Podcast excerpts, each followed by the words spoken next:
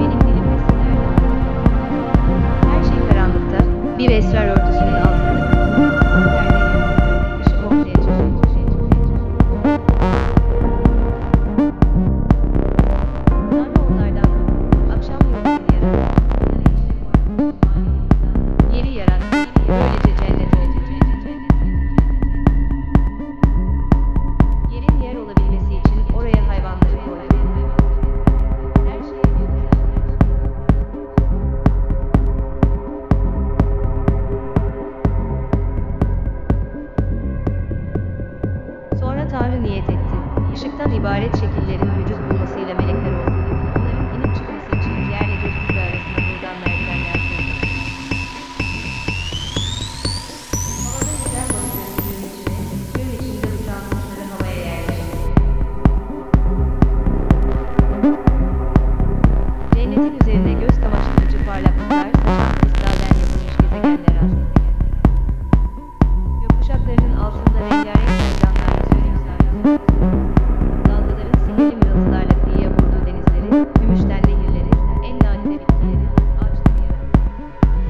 Ayet eseri tamamlandığında Tanrı her şeyin tasavvurlarına uygun olduğunu gördü ve dinlenmeye çekildi.